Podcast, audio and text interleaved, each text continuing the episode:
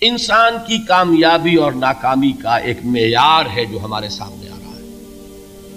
اور یہ ہر شخص جانتا ہے کہ ہم جو بھاگ دوڑ دنیا میں کر رہے ہیں، صبح سے شام تک کی مشقت۔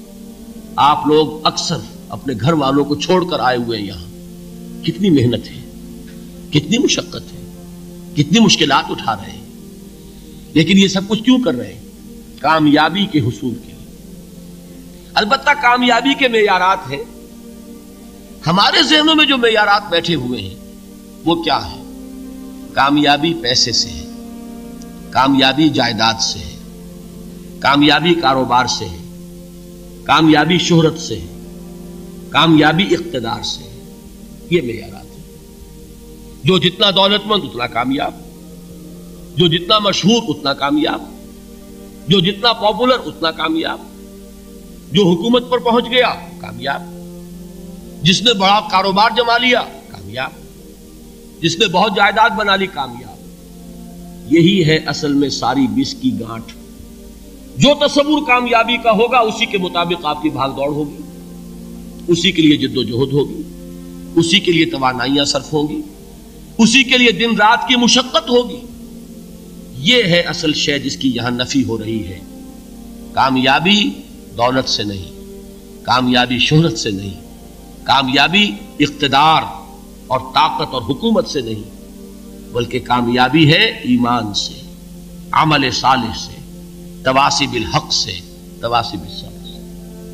آپ غور کیجیے، اس نقطہ نظر کا، اس ایٹیچیوڈ کا، یہ جو مینٹل ایٹیچیوڈ ہے، اس کا بدل جانا ہی انسانی شخصیت کے اندر انقلاب برپا کرے اب آپ کا نتیجہ کیا نکلا؟ اگر تو دولت سے کامیابی ہوتی تو قارون بہت کامیاب تھا۔ اگر حکومت سے کامیابی ہوتی تو فرعون اور نبود بہت کامیاب تھے۔ کامیابی ان سے نہیں ہے۔ کامیابی انسان دولت میں قانون کی دولت تک پہنچ جائے۔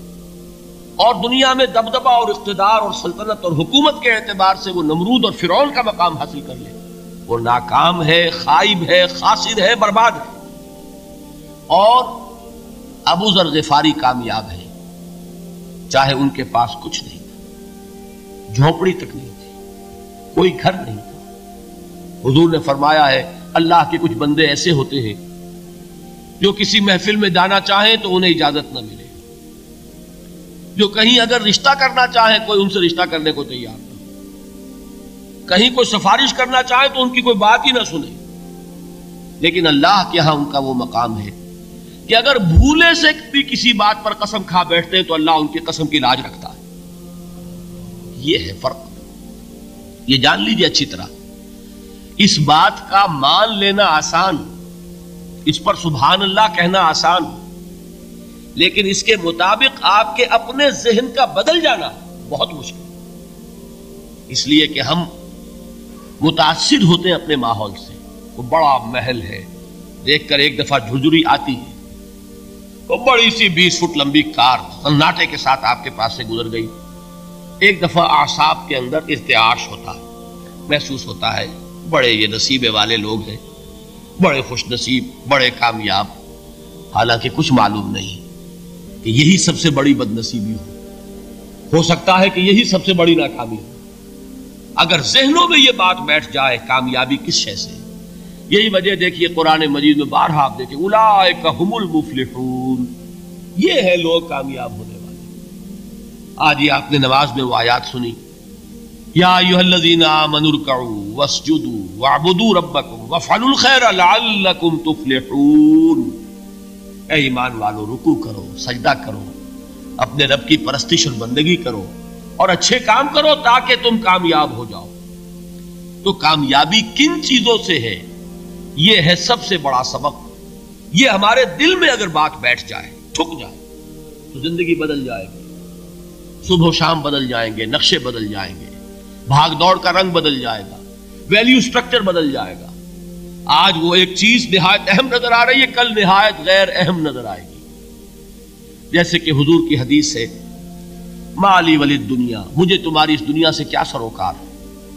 انما مسلی کا راکب استدل تحت شجرت ثم راح فترکها میری مثال تو اس سوار کی سی ہے جو تھوڑی دیر کے لیے ایک درخت کے سائے میں ٹھہرتا ہے سستانے کے لیے۔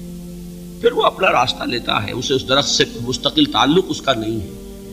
وہ اس کا گھر نہیں، وہ اس کی منزل نہیں۔ اسی طرح یہ دنیا میرا گھر نہیں ہے۔